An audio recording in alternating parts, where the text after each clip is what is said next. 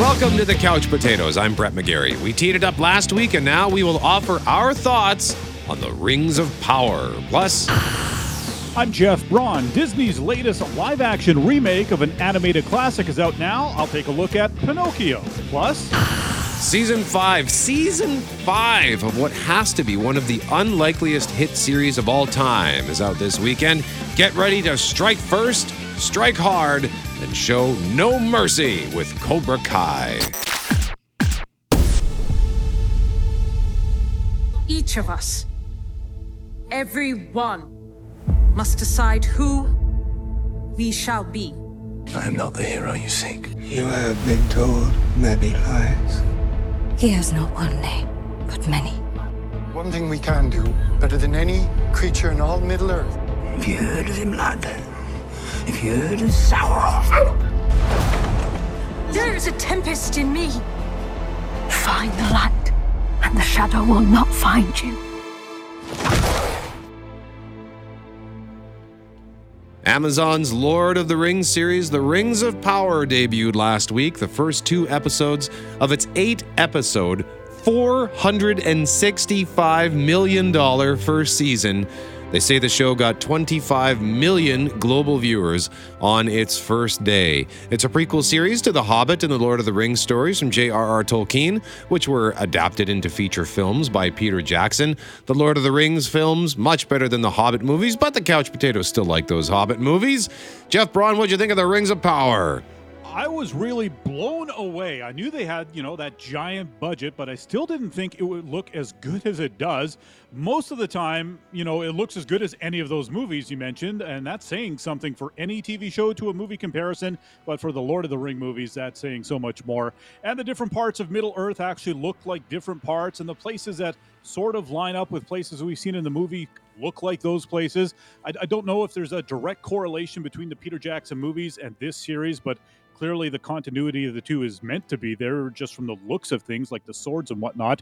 Um, you know it looks like the movie so i guess i'll go forward believing that that uh, one day whatever you know when aragorn roams these aragorn uh, roams these lands that he'll look like Viggo Mortensen did in the movies that it's the same place. So I mean, it was a huge sigh of relief. That's my initial reaction because I mean, full disclosure, I find the elves of Middle Earth dreadfully boring. At least I used to. I thought was, in the movies a little Elrond was fine, but when I watch those Lord of the Rings movies, I just I fast forward whenever Cate Blanchett shows up, and I love Cate Blanchett, but Galadriel in those movies is just so boring. So that's the thing I was most nervous about the show. I knew it was elf heavy. I wasn't looking forward to it, but then young Galadriel showed up and she was interesting. Young Elrond was interesting. The guy that sort of looks like Michael Palin was interesting. It's just a, a good start to what usually is some pretty dry stuff in Middle Earth. The Harfoots I thought were great. They're sort of like an early nomadic hobbit type people, and they feature a young lady who has more of an adventurous side to her than most of her kin. Not sure what to make of the meteor man who fell to Earth. I guess we'll find out soon enough. Um, the dwarves were fun. The guy and his wife bickering, I found that very funny. Also, I think that's the first lady dwarf we've ever seen. And the humans were all right. So far, the, the lady in love with the warrior elf, I think, is about the only human we've spent a lot of time with. We haven't come across any great kingdoms or anything, I don't think but I'm sure we will at some point. And of course, you know, there's all the assorted goblins and orcs and monsters of all different sorts. Uh, for as pretty as it is, I think living in Middle Earth would actually be a mostly terrifying experience. Uh, again, the effects just top shelf. They're also dressing up people in orc costumes and stuff like that. It's not all CGI, which is nice because uh, a couple of weeks ago when I was complaining about The Hobbit. I did complain about how they use CGI for all the orcs, and it kind of took me out of the movie.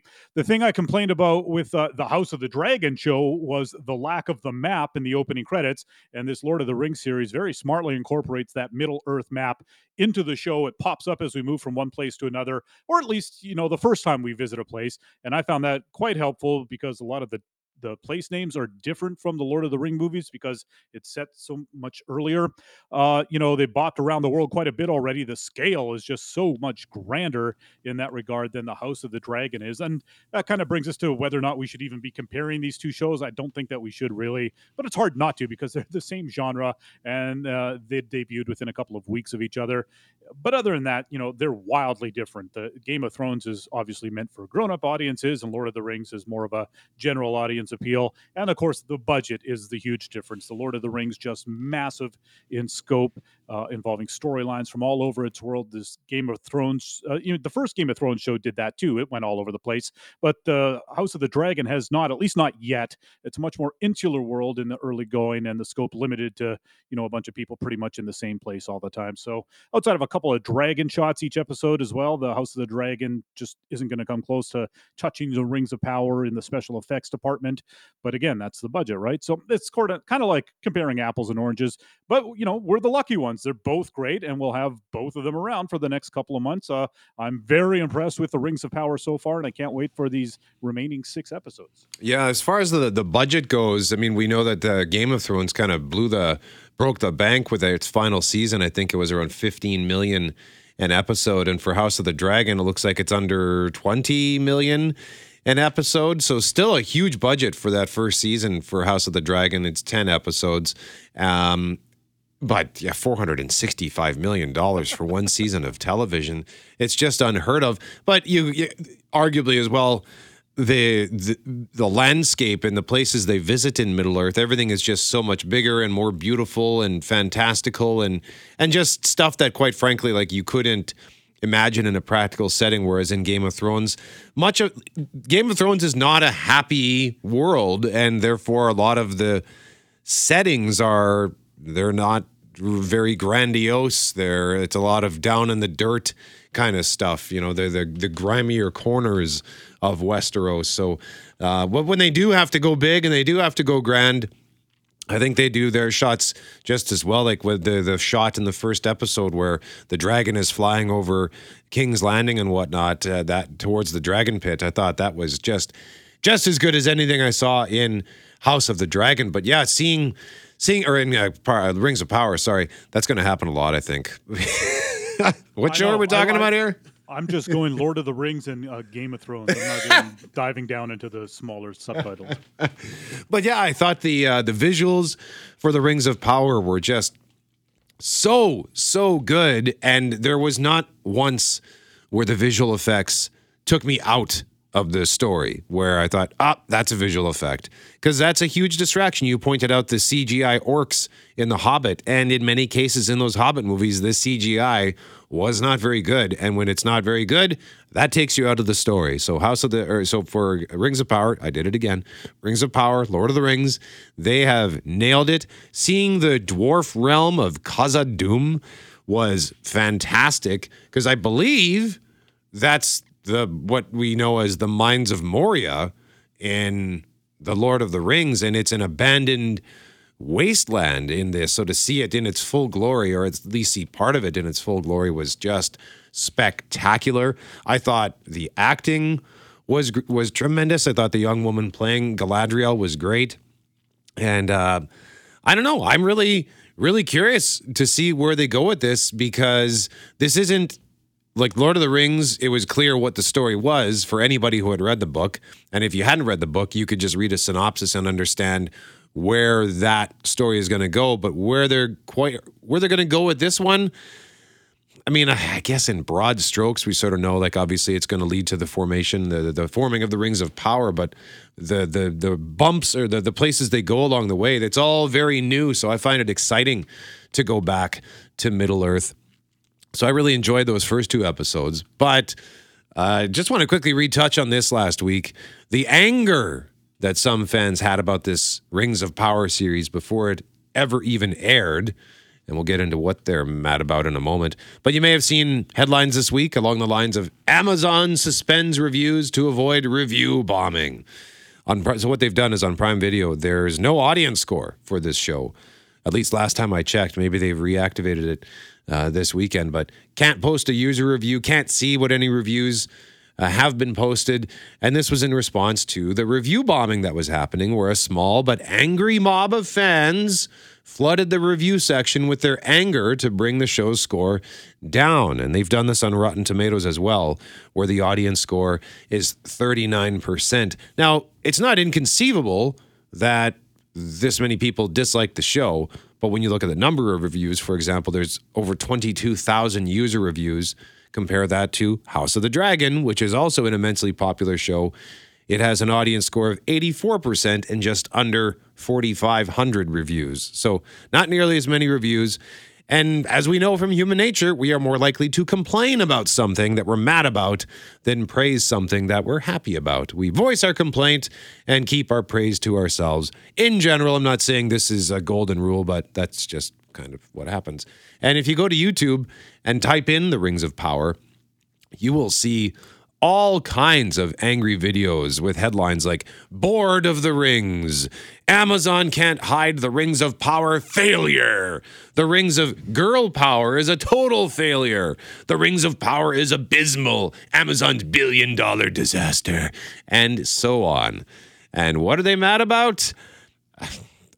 everything? Look it's it's just quite frankly too much to get into here. I have spent a lot of time reading about this watching videos about it trying to understand what they're mad about.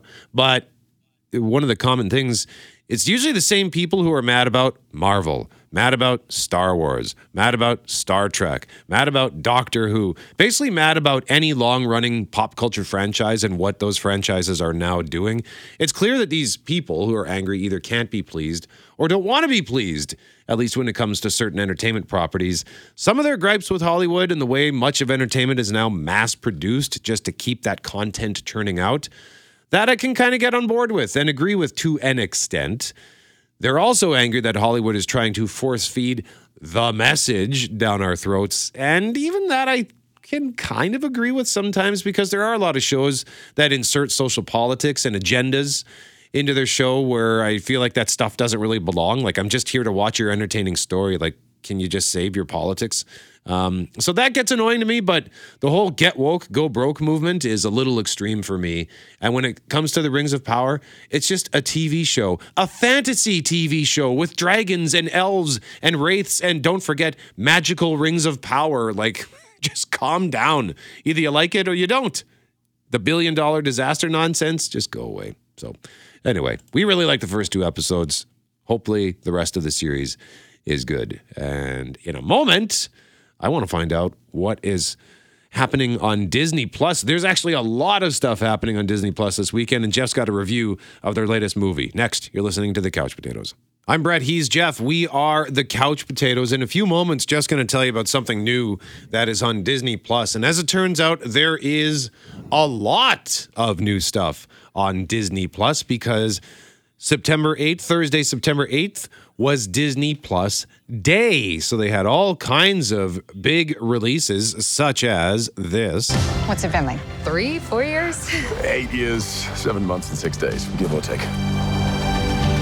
Am I uh, sensing feelings? yeah, you're right. Thor Love and Thunder. And by the way, if you're wondering what is Disney Plus Day, it's an annual virtual event hosted by the company to promote its Disney Plus, Hulu, and Star Plus streaming services, uh, featuring announcements of new feature films and television series from those services and produced by the Walt Disney Studios. And it's there's a special for you know signing up. You can get deals to sign up. Uh, so it's just to try to lure more subscribers. So when they put out all this stuff like Thor, Love and Thunder, which by the way I never did end up seeing in theaters, and I guess I still can. It's not like it's not in theaters, but now that it's available on my TV. What do you think I should do, Jeff? Should I just watch it at home at this point?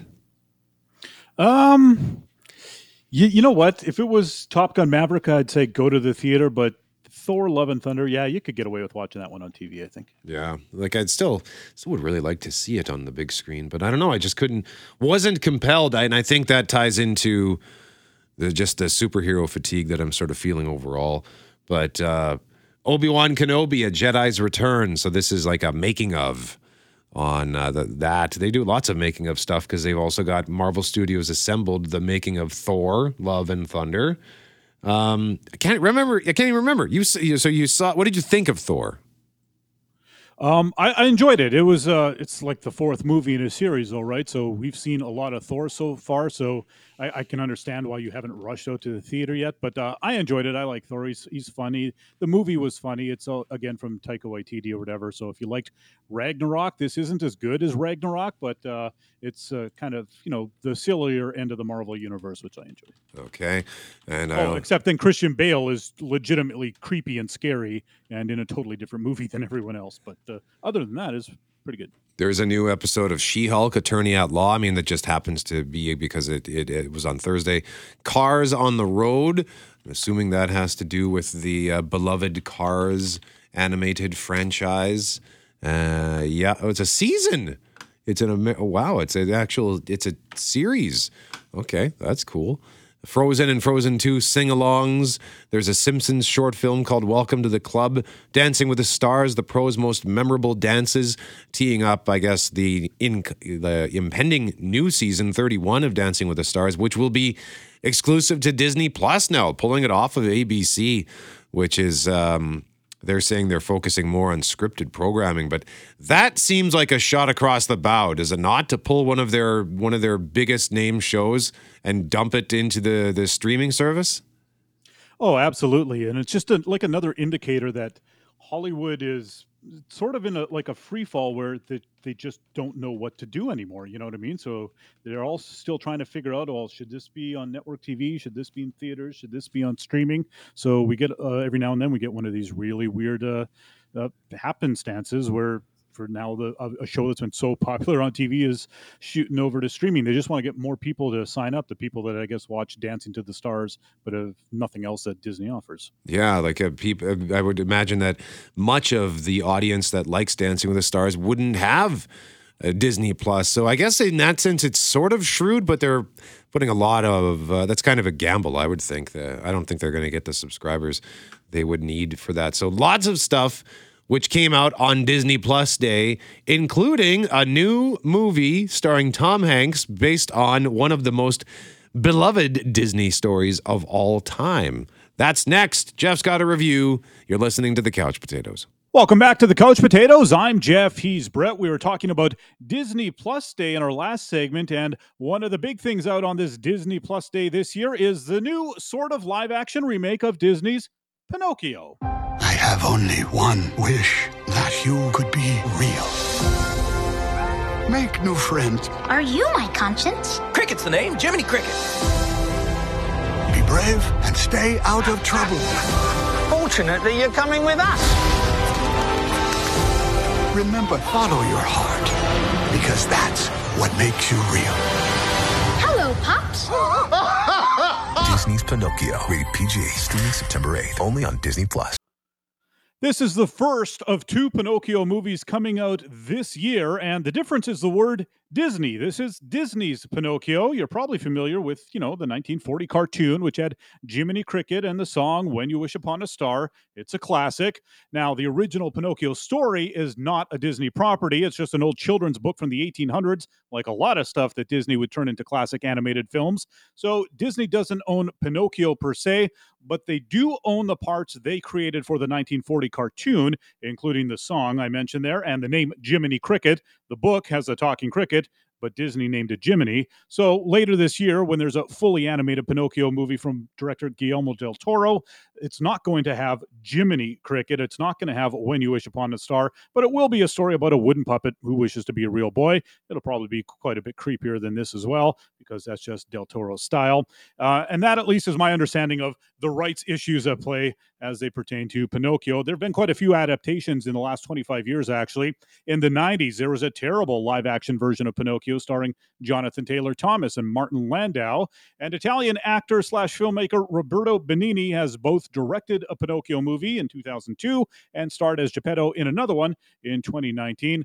But now we've got a live action remake of Disney's Pinocchio, the version that you're most likely familiar with. And the reviews have not been great. It's just under 35% on Rotten Tomatoes uh, going into the weekend. Joseph Gordon Levitt is the voice of Jiminy Cricket. Tom Hanks is Geppetto. Uh, a kid named Benjamin Evan Ainsworth voices Pinocchio. And Cynthia Erivo is the Blue Fairy. Lorraine Bracco is Sophia the Bird. Keegan Michael Key is Honest John. And Giuseppe Battistone plays Stromboli. And the movie is directed by Robert Zemeckis, a Hall of Famer who made Back to the Future and a bunch of movies with Tom Hanks, including Forrest Gump and Castaway, and of course, The Polar Express, which is one of many animated movies Zemeckis has made which also include the Christmas Carol movie with Jim Carrey and Beowulf. But most importantly, in this case, is Zemeckis on Zemeckis' resume is the movie Who Framed Roger Rabbit, which blew our minds back in 1988 with how it blended live action and animation. I love that movie so much. It's only one of three movies that I've seen five times in theaters. And now here in Pinocchio, he's blending live action and animation once again. Of course, animation means something quite a bit different now than it did in 1988 as it's modern CGI. The CGI Pinocchio looks like the 1940s cartoon. Same goes for Jiminy Cricket and probably whatever else they had to animate, like Honest John, the talking fox, for example, which I don't really recall from the original movie. And that was actually the eye opener for me because I haven't seen Pinocchio since I was a kid.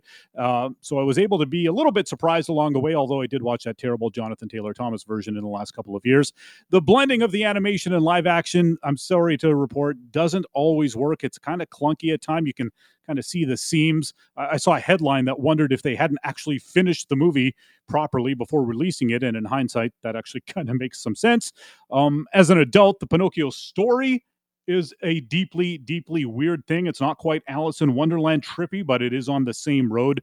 Honest John is a good example. Aside from, you know, the talking puppet boy, the world of Pinocchio is inhabited by regular human beings. But then we got this fox, Honest John, that walks on his hind legs. He wears clothes. He talks. He has a cat friend who doesn't say anything, but also walks on two legs and wears people clothes. But yet Geppetto has a little kitty who walks around naked and acts like a real cat. So, I mean, it's not really relevant. It's just one of those things you don't even notice as a kid, but as a grown up, it kind of raises some questions. In fact, you know, there's no real need to litigate the story here. It is the same as it was in 1940, although it has been modernized a bit. Believe it or not, there's a joke about Chris Pine in this movie. There's also a regrettably unfunny joke about influencers. And even though I, I, can't remember the details from the cartoon, I'm guessing that the ending in this new version is a little bit different. I think Disney trying to both, you know, update it for modern times, but also keep it the way it was. It's just a, a clever little adjustment they've made. And then, you know, of course, we have to talk about Tom Hanks as Geppetto. He has a wig and a giant poofy mustache and uh uh, subtle slash not so subtle Italian accent that comes and goes. And you know, when I say subtle, I mean subtle for this movie because the guy that is playing Stromboli is like uh, it'll blow it'll blow your wig right off if you're wearing one. It's not subtle at all. Hanks gives a, a fine performance, I guess. You know, but he always kind of just seemed like Tom Hanks in a costume to me. Uh, still nice to see him in this. So can't complain whenever Tom Hanks shows up in a movie. It's a pretty good adaptation. As far as Disney's live action remakes go, I think I like the Aladdin one more. That, of course, skews a little older. Pinocchio really does feel like a little kids movie. And if you have little kids, I'm sure they'll love it. Not much there for the grown-ups, though, or even older kids. You know, there's there's a reason this thing isn't getting released in theaters, I guess. Three couch cushions out of five for Disney's Pinocchio out now on Disney Plus. If you got little kids, they're gonna love it. All right, so that's new on Disney Plus. And before we continue, some you know, somebody was asking the other day, don't, don't you guys ever talk about like what what's on normal TV? You're always talking about Disney or Netflix or Prime and all these other streaming services. And you know what? They, we're getting back into that season of all the new and returning shows that are coming up, uh, whether it's on network television or cable television. Like I'm excited about the new interview with the vampire adaptation that's coming to AMC. So we'll we'll preview some of that stuff. Don't oh, worry. Plus the Destiny's Child song or song show, right? I'm a survivor. what? I was wondering where you're going with that. of course, we we talk about Survivor probably more than any other television yeah. show, and that's on Global. But I'm going to go back to the streamer here because if you are or were a fan of The Karate Kid and you've not yet watched the show we're about to discuss, what are you waiting for? New on Netflix this weekend, season five of Cobra Kai. This is what we're up against. This is how everyone sees him as some kind of philanthropist out to save the kids of the valley. Terry Silver. Why you guys named Michael? It's Michaela. Whatever. I washed my hands at Cobra Kai when we lost the tournament. I'm not a sensei anymore. As of today, I am shutting down Miyagi-Do Karate. This can't be your plan. With Johnny gone, it's on me to fix this. One star? Because the car smelled like beer. It's because there is beer.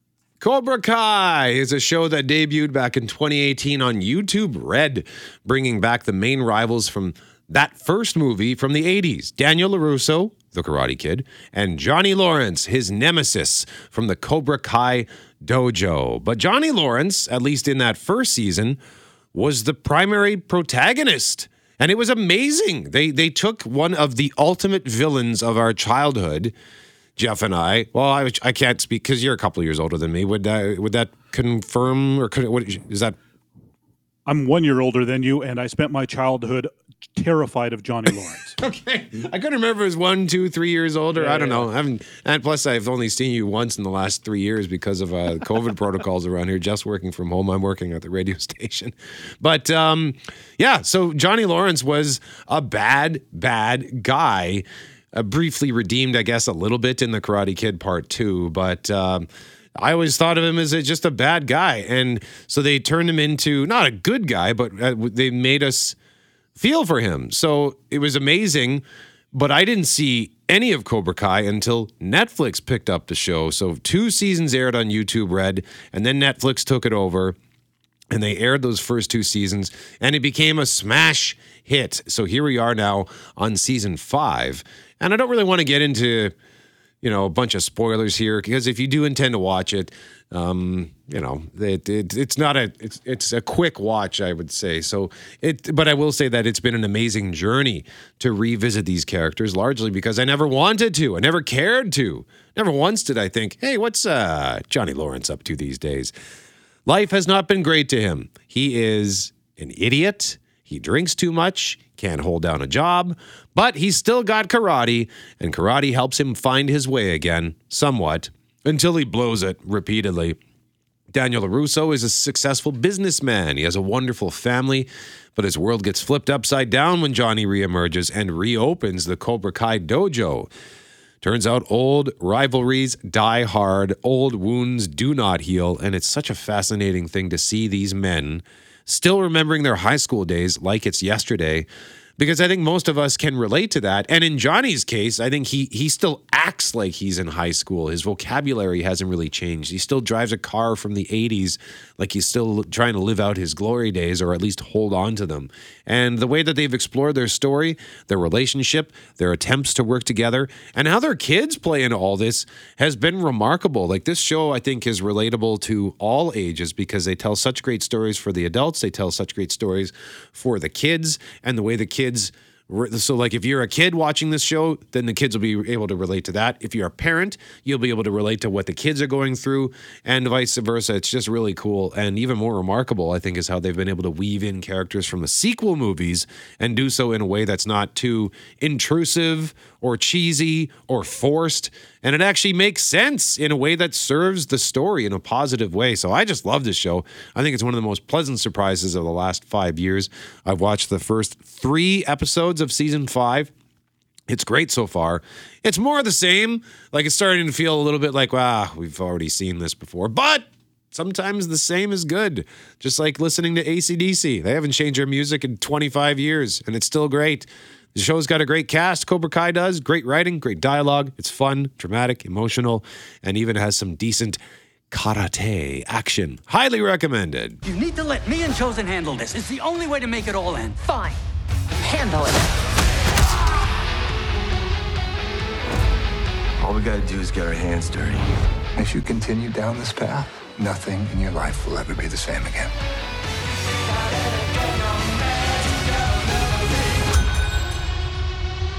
Adult classes are on Wednesday. We're not here to take a lesson. We're here to teach you one.